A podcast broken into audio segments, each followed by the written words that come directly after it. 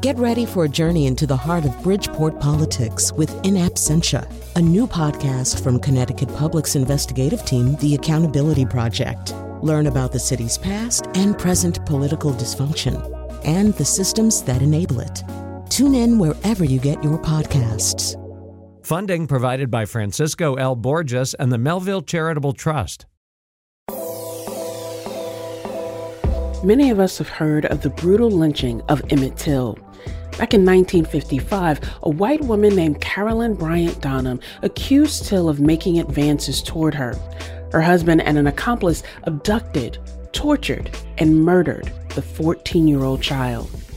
Emmett Till's murderers were acquitted by an all white jury. His murder helped catalyze the civil rights movement, in part thanks to the black press. Publications like Jet Magazine and the Chicago Defender brought widespread national attention to Till's violent murder. They published photos of his body. When asked why she refused to change seats on that bus, Rosa Parks later said, I thought of Emmett Till and I couldn't go back. This is Disrupted. I'm Khalilah Brown-Dean. Today we reflect on the importance of the black press in U.S. history. According to the Library of Congress, there have been more than 3,000 African American newspapers since the first one appeared back in 1827. Here to tell us more about that history is Professor Trevy McDonald. She's Associate Professor of Broadcast and Electronic Journalism at the Hussman School of Journalism and Media at the University of North Carolina. Professor, welcome to Disrupted. Thank you. You know, we want to talk with you about the black press and the, the many contours of the black press, the ways that it plays such a prominent role. But I want to start with the basics because everyone may not be aware. When we use the term black press, what exactly do we mean? I'm glad that you asked that question. Um, I would define the black press as media outlets that are owned, um, published, and even produced by African Americans for an African American audience. So, produced, created by African Americans for African American audiences. And many people may ask why that's significant. And I don't think we can really address that without looking at the history of the Black press. You actually teach a course that walks students through that so they can see how the development of the Black press really aligns with the development of Black presence within the United States. What's sort of the key theme that you focus on within the class and something that perhaps your students may be surprised to learn? Okay, yes. So I take them back to the Revolutionary War. Um, you had a point in time where the vast majority of people of African descent in this country were enslaved. And you also had people who were free, like Crispus Attucks, who was the first person to die in the American Revolution. And there were other men of color who served in the Continental Army um, fighting for freedom. But yet, uh, people of color and Black people specifically were not free. Um, also, at this time, Black people, we're talking 18th century, early 19th century, they were not participants in news discourse. Yet, they knew that things were being written about them. So, in 1827, a man named Boston Crummell held a meeting in New York, and a lot of Black leaders from the Eastern Seaboard attended that meeting to just address some of those concerns uh, in terms of how to address discrimination and how to address things like slanderous coverage of Black people in papers like the New York Enquirer by Mordecai Noah. And that's when Freedom's Journal was born. The first issue was published on March 16th, 1827.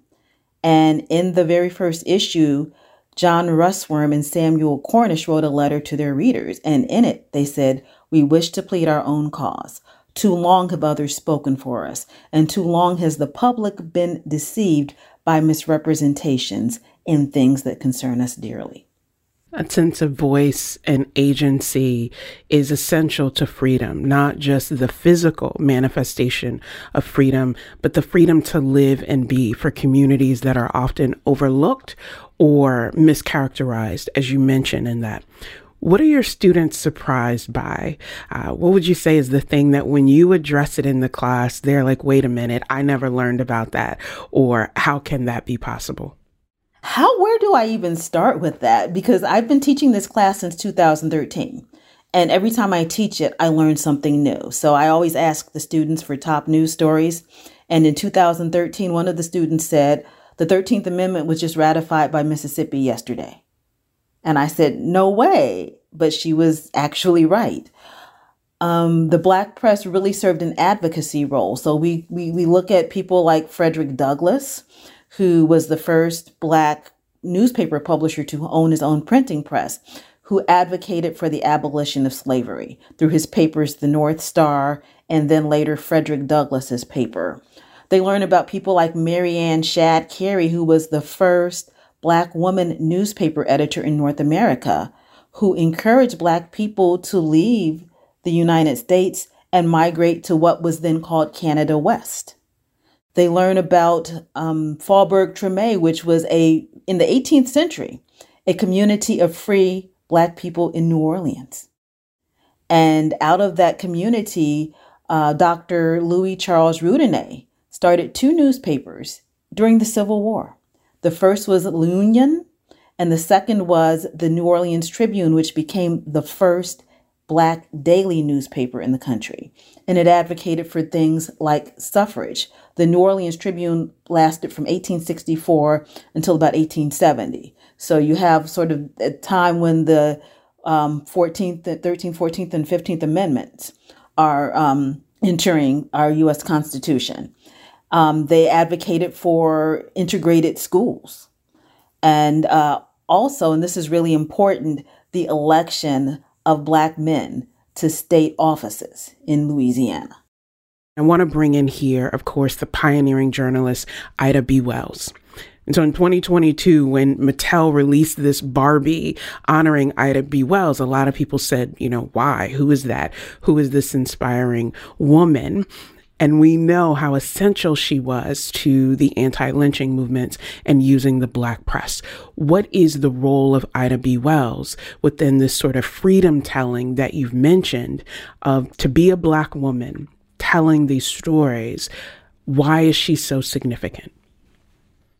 I think of Ida B. Wells as one of the first investigative journalists.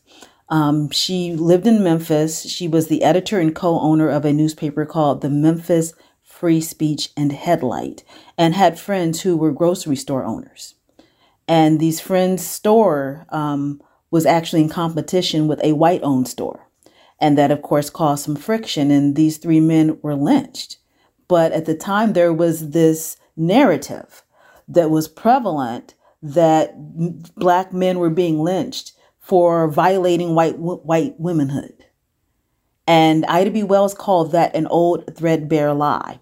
Her newspaper was burned to the ground. She was pretty much run out of Memphis and did not return for a very long time. But she did some investigation and published a pamphlet in October of 1892 called Southern Horrors Lynch Law in all its phases. Let's talk about where you are. You're located in North Carolina. North Carolina has a history of uh, not just racist violence, but also an emphasis on what this means for the people across the state, but really across the country. And one of the ways that we see this confluence of racist violence and the importance of the black press and telling the story in its fullness happened back in 1898 with the Wilmington Massacre for our listeners who may not be familiar, you know, give us highlight what happened in that massacre, how important was the black press, not just in telling the story, but also countering many of the white owned newspapers that were stoking the violence that happened in 1898. Absolutely. So, just a little bit about Wilmington. It was the most important city in North Carolina. It was a port city. 56% of the residents in Wilmington were Black. They were literate. They had a thriving black middle class. There were doctors, lawyers, police officers, and even two black fire companies. And then at the same time, there was the political climate in North Carolina was such that the Democrats had been defeated because the Republicans and the populists merged and had an agreement that they would work together uh, to elect um, each other's candidates to so that the Democrats would lose power in the state. So after a couple of elections, 1894, 1896, they, you know, just were really looking for the Democrats were looking for ways to regain the power. So one of the things that happened was a Negro domination propaganda campaign. And that was played out through political cartoons in the Raleigh News and Observer. The year prior, a woman named Rebecca Felton gave a speech to the Georgia Agricultural Society where she talked about, again, white women's virtue and that these black men were raping them and that she says lynch a thousand times a week if necessary. So the white newspapers actually published this leading up to the 1898 election. And a man named Alex Manly wrote a reply, and he basically said, you know, these are consensual relationships. And he also talked about the fact that a lot of these uh, black men who were being accused of rape had white fathers. So uh, some of the papers called it like a horrid slander or vile and villainous. And there were lots of other elements. There was a militia group called the Red Shirt, but it all centered around the November 1898 election. And Manly's newspaper was burned to the ground, and actually, the mob posed for a photo in the shell of the building. And you had, I think, one third of the aldermen in Wilmington were black, they were run out of town. Uh, they talked about like kind of escaping through some of the swampy areas to leave town and um, leave safety. And this is very significant because this insurrection is the only successful coup d'etat in U.S. history. And going back to my students, they're upset that they're taking an elective in college before they learn about this very significant event in our history. What do we need to know about the role of the black press in not only telling nationally what happened to Emmett Till, but also highlighting this is the, the young man, young boy's name that we know. There's so many other instances that don't make the news. What was the role of the black press there? So the the black press really played a monumental role um, in not only Emmett Till's murder and trial, but in the civil rights movement. Uh, in my class, I have students pair into teams of two, and each team is assigned a key event during the civil rights movement. One person researches how it was covered in the mainstream press, one person researches how it was covered in the black press. And a lot of times in the mainstream press, you don't even know the names of the people involved. So the black press really humanized the people involved and just told the story from, from a, a different angle and a different perspective in this moment where we are seeing the shrinking of newsrooms broadly, particularly local based, community based news outlets. As we are seeing this shrinking, we are seeing greater attention. You know, my students tell me they get the bulk of their news from uh, Instagram and other sort of social media formats. Do you think that provides a new avenue for Black press to be able to distribute info via social media or are you concerned that the dominance of social media and how we acquire and interact with news may overshadow the role of these traditional Black press outlets and journalists? First, I think of it as, as being content and content that's now being distributed to people through electronic means. And at the same time, I think it's important for people to understand media literacy so that they can determine uh, information and what is mis or disinformation. And then the other thing that I want to share that I'm really excited about a tech developer in the Raleigh Durham area has created an app called the Hayti app. It's spelled H A Y T I dot com, and it's a news aggregator.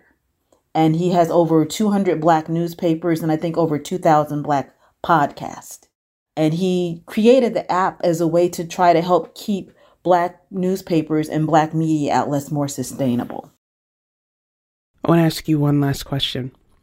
What is the thing as we look toward the future that you would say we really need to pay attention to when we think about the future of the Black press? I think about a lot of what I, I teach my students, and that's about being adaptable. Um, those technologies are going to change, but the concepts sort of remain the same. And I just think as a whole, we will become more open to utilizing information and receiving information from, from just different types of platforms. Trevy A. McDonald is Associate Professor of Broadcast and Electronic Journalism at the University of North Carolina. Thank you, Professor. Thank you. When we return, a co founder of Capital B, a Black led nonprofit local and national news organization, talks about finding ways to sustain local news today. This is Disrupted. Stay with us.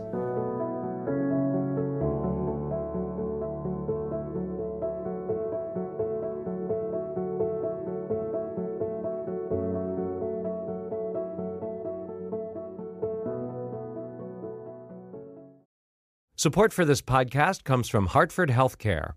Elevating Health is funded by Hartford Healthcare. Loneliness can be a significant health risk to people of all ages. Dr. Laura Saunders, a psychologist from Hartford Healthcare's Institute of Living, talks about social isolation and why we need to connect in person. Loneliness actually is a pretty significant health risk for people that struggle with social isolation. It affects their blood pressure, it affects their immune system, it affects your willingness to get up and get out, and can cause some not just emotional issues, but health problems as well. You're not alone. Dr. Saunders explains how important it is for us to look to others and get out of our comfort zone. I like to talk about social isolation as not just that individual's problem, but it's a community problem or it's a family problem. We need to connect with others. We can take space at times as well, but we need to step out of our comfort zone and do things to connect with other people. It's life saving. For more information, go to ctpublic.org slash elevating health. Welcome back to Disrupted. I'm Khalilah Brown-Dean. This hour, we're talking about the black press in the United States. Now that we've heard some of the history, let's look forward at how Black publications are changing journalism today. Akoto Ofori-Atta is co-founder and chief audience officer at the nonprofit newsroom Capital B. Ask Akoto to tell us more about her organization. Yeah, so Capital B is a local and national news organization uh, doing reporting for Black communities across the country.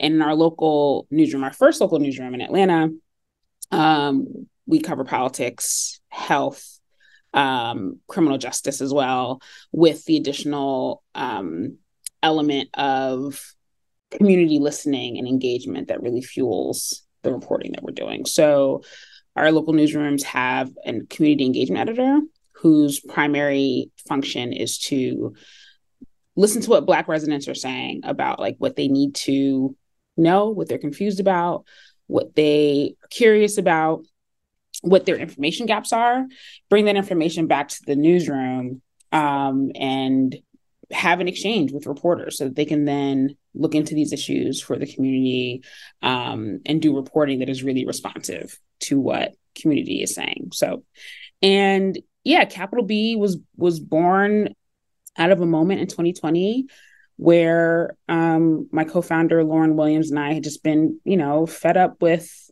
the way mainstream media had uh, misrepresented, miscalculated, and even caused harm over decades and decades to um, Black Americans, and felt like it was the right time for us to strike out and see how we could make journalism, reporting, information sharing uh, better for Black people. Um, particularly at this moment in time where there's so many so many threats to our well-being our citizenship our our our sense of belonging. We exist because we believe that when there are challenges journalism good journalism can be part of the solution. I think community often gets overlooked when we're thinking about the importance of telling the stories who's telling the stories and how those stories are told and even what some people may see as basic or throwaway, the fact that you intentionally capitalized the letter B when you were talking about Black people and Black communities.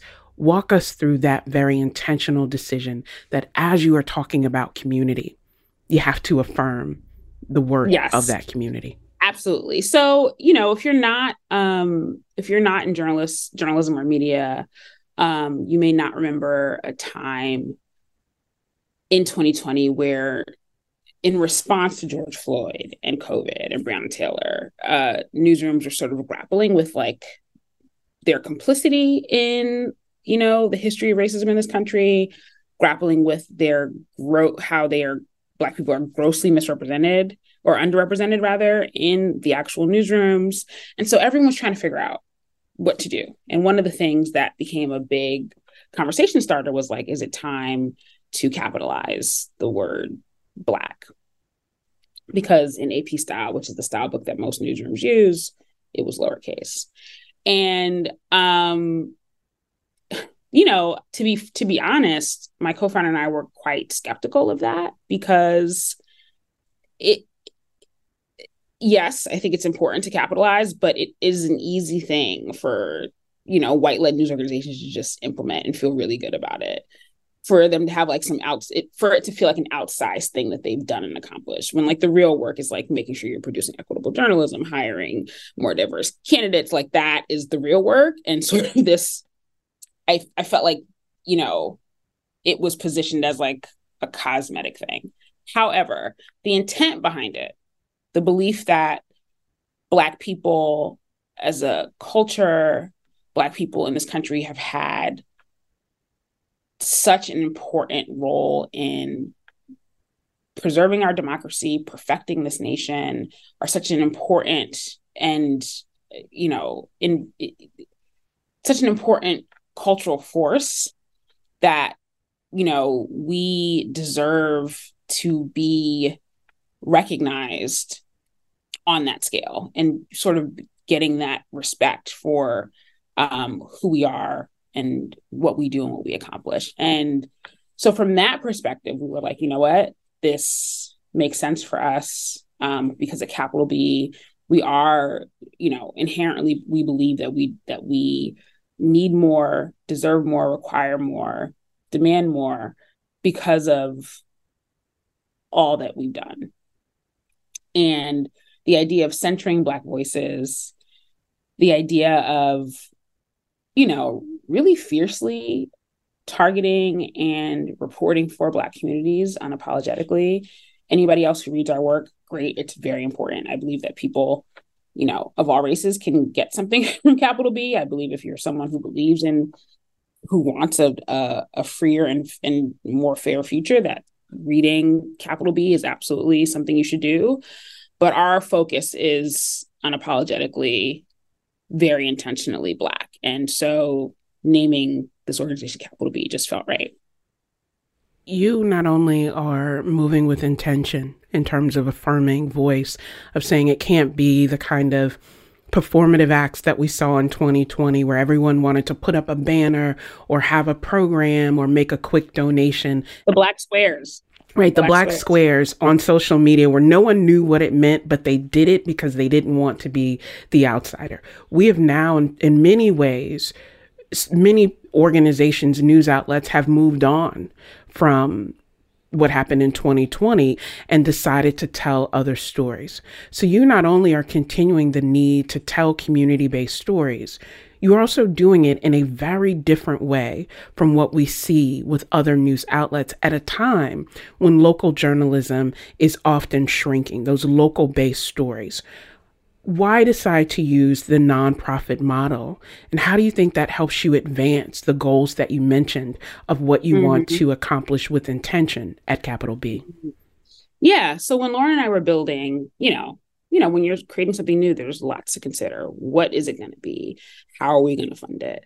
And one of the key things that we, you know, clapped in on was that one, um, local news is really struggling for so many reasons since the rise of the internet, rise of social media, um, rise of Craigslist as part as part of that, um, really impacted newspapers' bottom line. When you can um, when a, an industry who had been dependent on selling advertising um, for so long then gets disrupted by the internet and social media and, and, and companies being able to you know do digital targeting of the people they want to reach newspapers are just less a less attractive place to spend your money. And so the result of that has been a huge, huge loss of local news across the country.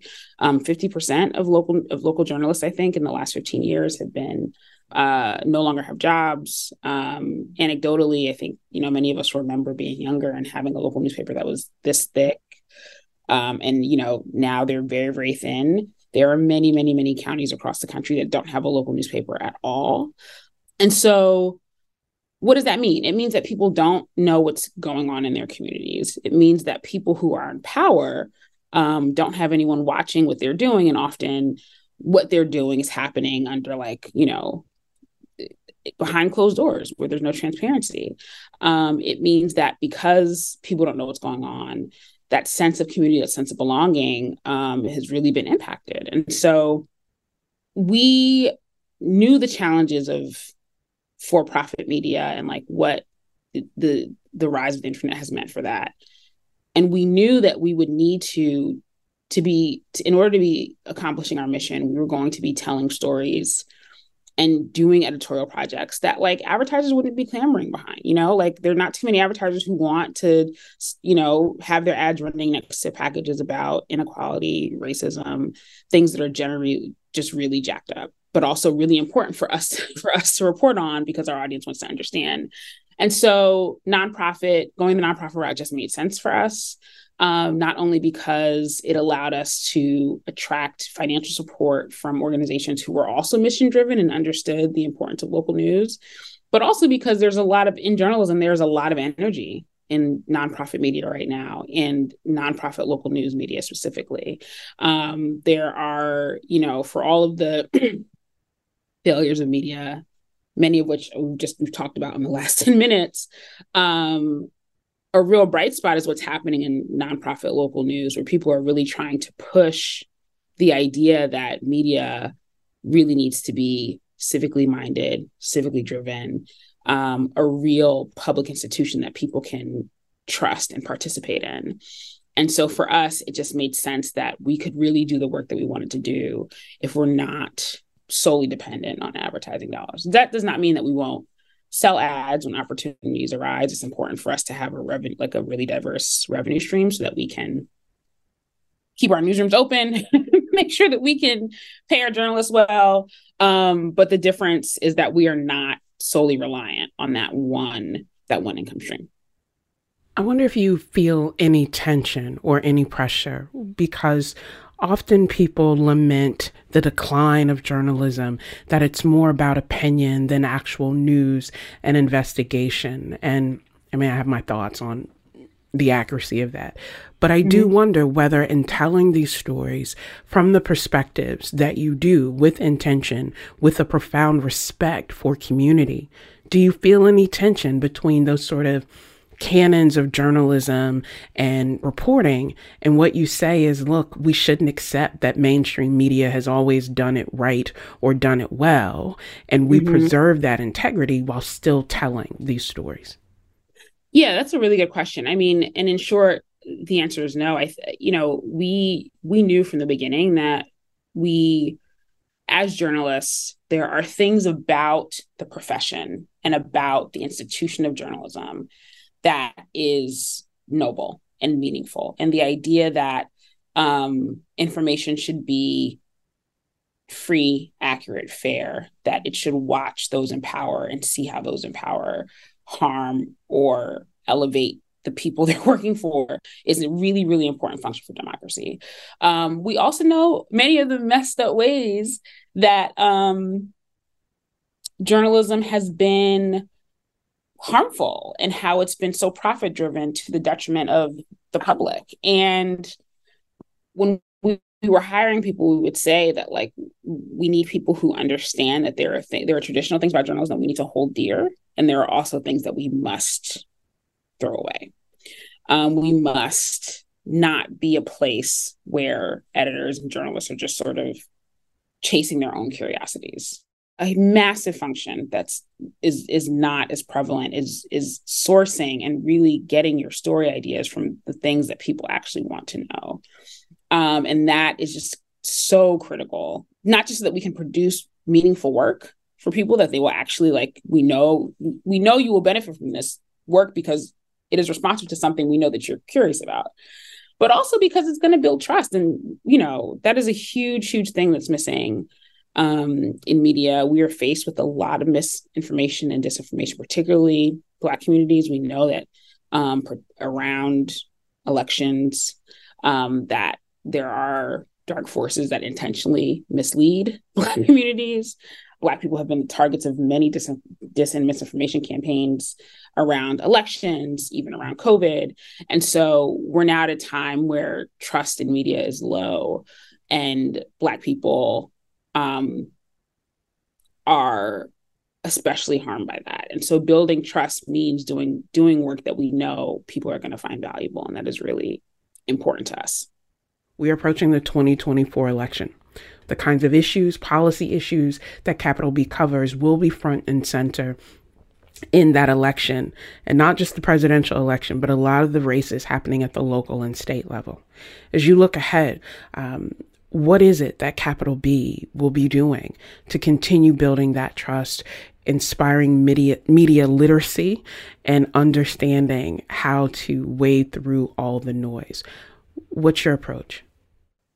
We have plans to really think about what it means to meaningfully provide a service for helping people understand what is real and what is not and not just debunking or fact checking but really trying to put forth a um an ongoing effort to under to to one you know as an all black newsroom we know why people why some mistruths feel real to black people right like we know why you're hesitant around vaccines, around voting. We get it. Here's information that you can use to be even more informed about the decisions you're making. Um, and here's information, here's some teaching and some education around how you can spot where something is maybe not as credible as you would like it to be. So that's going to be really key. And we were having a lot of conversations about what that actually will look like, but that's something that we'll definitely be doing.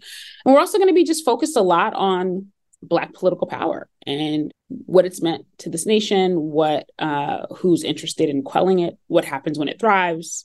These are a lot of themes that we're going to be exploring um, next year. Akoto Ofori-Atta is co-founder and chief audience officer at capital b.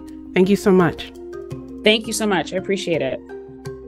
Coming up we learn about a Hartford newspaper called Northend Agent's and how they're approaching solutions oriented journalism this is Disrupted. Stay with us.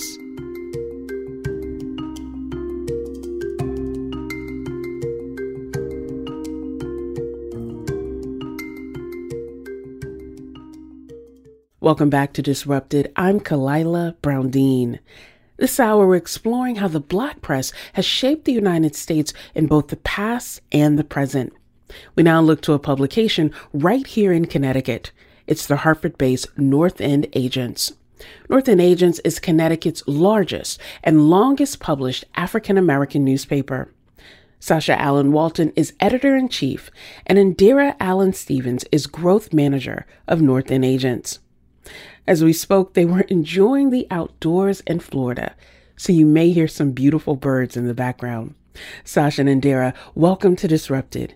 We're happy to be here. Yes, thank you for having us. I'm excited to talk about the work that you two are doing with Northend Agent's, but I want our listeners to get an understanding of the history because, as we said, longest published African American newspaper.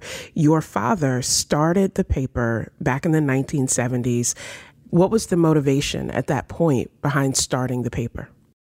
So, our father had come out of the military, had been working for other publications in terms of their delivery and their route.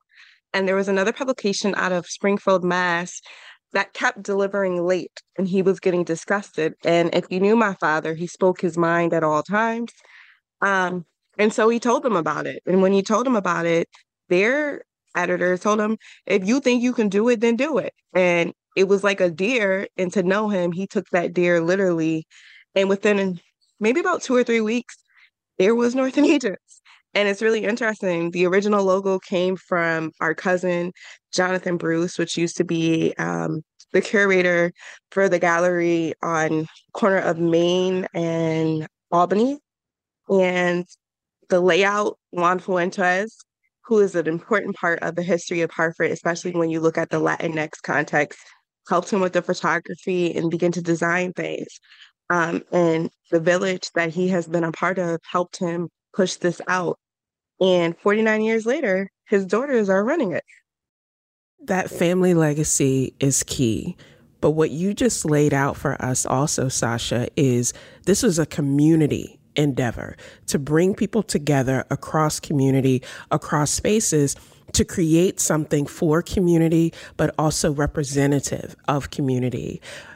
Endera, let me bring you in here because I'm curious how that legacy, the legacy of your family, that legacy of a community based newspaper, how does that influence the work that you're doing now?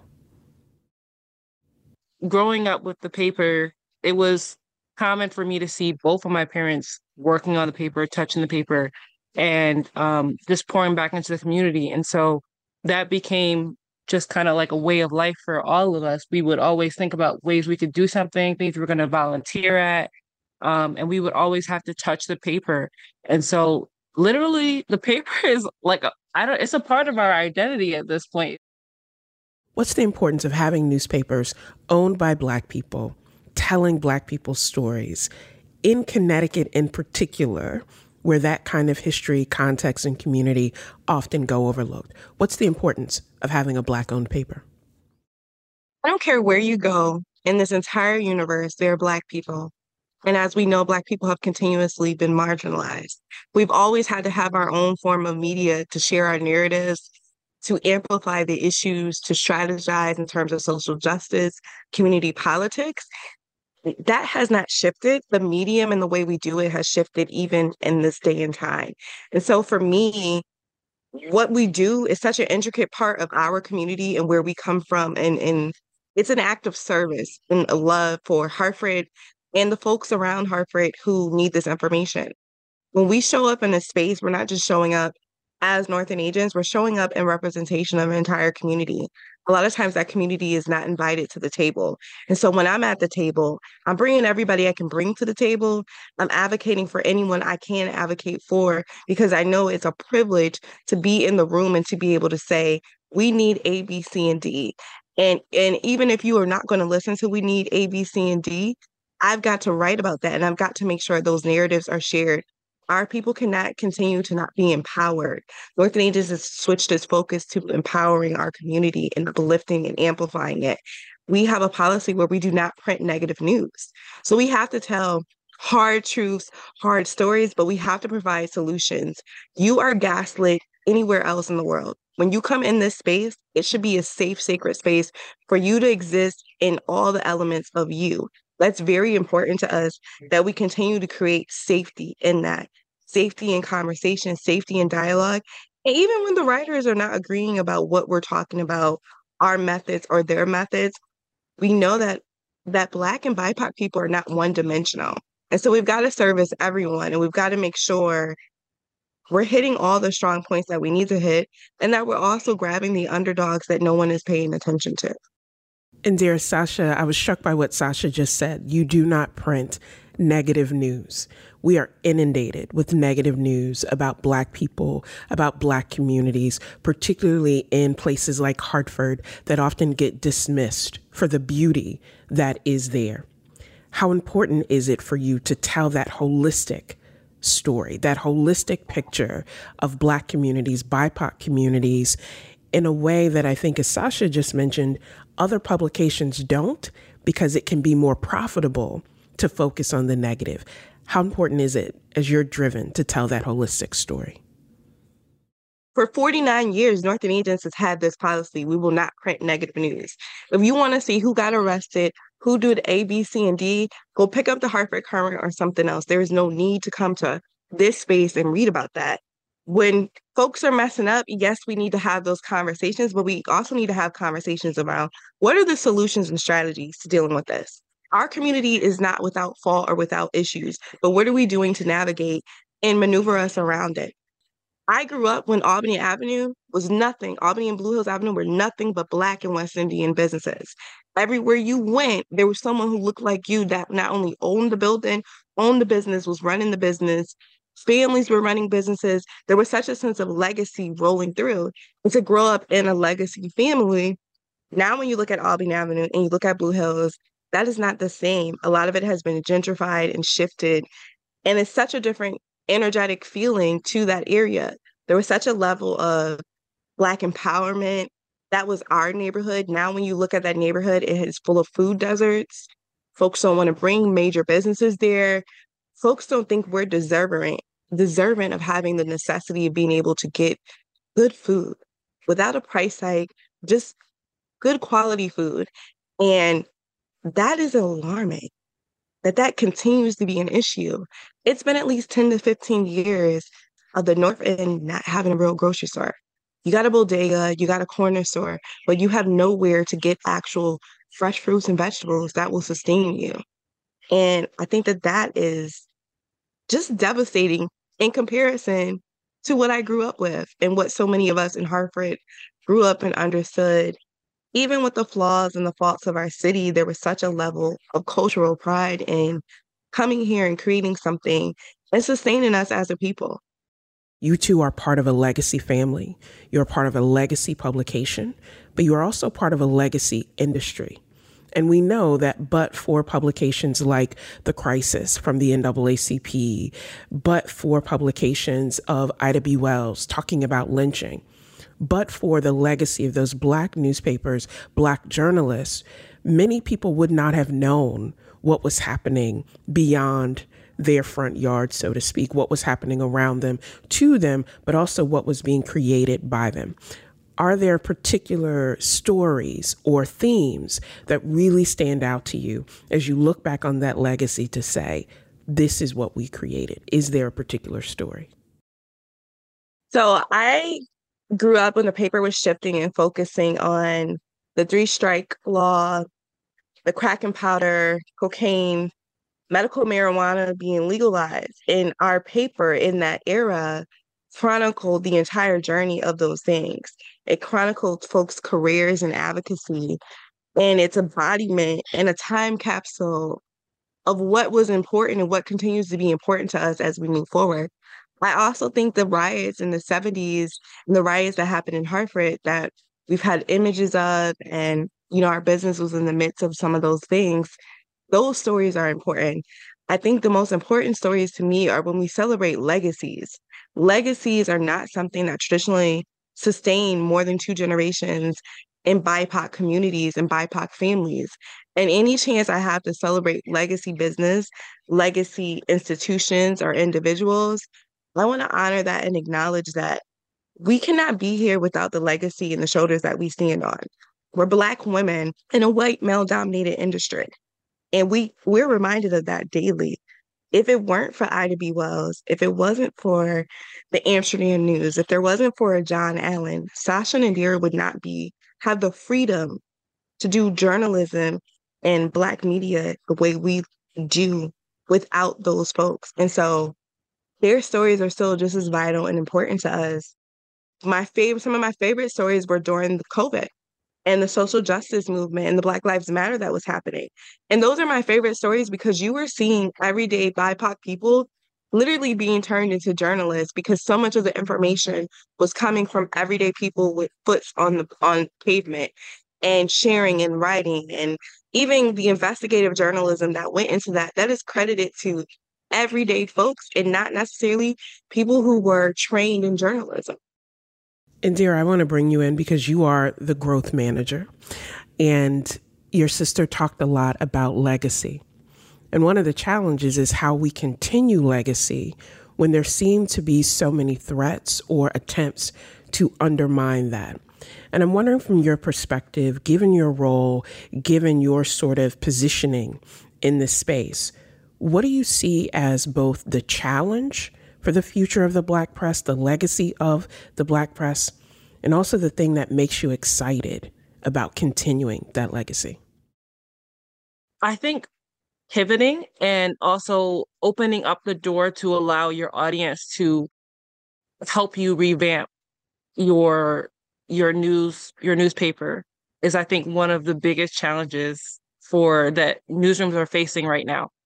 I don't think it's going to be business centered moving forward.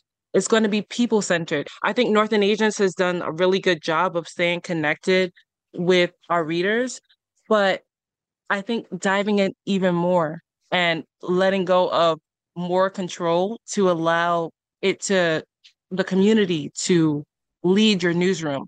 And I think that that's where you begin to see it become a movement. And I think that that is the future of Black press. Um, I had the opportunity to sit down with other um, Black newsrooms, and we were just kind of like talking about that and how um, the community is going to be like leading our decisions in the future. And they were just talking about how hard that will be to kind of open the door and let them kind of do that. I think another challenge that's faced is there aren't enough BIPOC journalists available.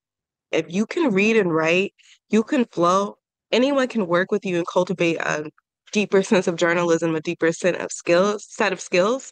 But we're we're struggling to find more of us in these arenas and in these spaces. And a lot of us are finding freelance writers to kind of fill in because there is there's a need for this and it's a strong need um, and not just in our newsroom and everyone's newsroom with the move of diversity and inclusion and not it just being on a surface level we have to equip these newsrooms with more people who can especially on a national level who can tell our stories authentically and not gaslight us not add to the narrative but just be true to what is the experience of us in this in this space my very last question to you is simple, and I'll start with you, Endera. What excites you about the future of Black press? I guess just seeing us in a place where we are free to kind of explore and see it all kind of built out in the way we want it to be. And just really seeing the community members kind of come in and just fill in those spaces because the community is really where it's at. I'm really excited about the investigative journalism that's happening in Black press right now. Um, there's so much environmental justice and activism that five years ago we would not be centered on those conversations. I'm excited about the the lies and history that are being dis- dismantled as a result of BIPOC journalists right now. I think as we look at the future, I'm really excited to see a newsroom that's unapologetically us and they're not to be shamed to take up space and to be in these spaces. I'm really excited when I see more Black women like you and I in these rooms, what that really means and what that says. Because for decades, we were in the room, but we were quiet with a little notepad taking notes. We weren't allowed to have autonomy and share in the process. And so the level of independence that I see us moving into really, really excites me. And the magnitude of impact and us shifting to more community centered conversations. I love it when someone has an aha moment when they read something from us or something we've said that speaks to the continual impact of us and what we've cultivated and what we continue to do. Northend Agent's is a legacy institution, and we want to continue to cultivate critical thinking and challenging ideas and concepts for everyday people even if there's not an agreement in what is being shared, but at least you're walking away with more understanding of that narrative or what's happening. And so I'm just excited for the level of eye opening that is happening within this this industry and within our communities. It's so beautiful. Sasha Allen Walton is editor in chief, and Endera Allen Stevens is growth manager of Northend Agent's. It's Connecticut's largest and longest published African American newspaper. To find out more about the publications we spoke with today, you can find links in our show notes. Disrupted is produced by Kevin Chang Barnum, Wayne Edwards, Meg Dalton, and Catie Talarski. You can listen to all the previous episodes of Disrupted by finding us wherever you get your podcasts. Just search for Disrupted and Connecticut Public. And if you love an episode, please remember to leave us a comment. I'm Khalilah Brown Dean. Thanks for listening.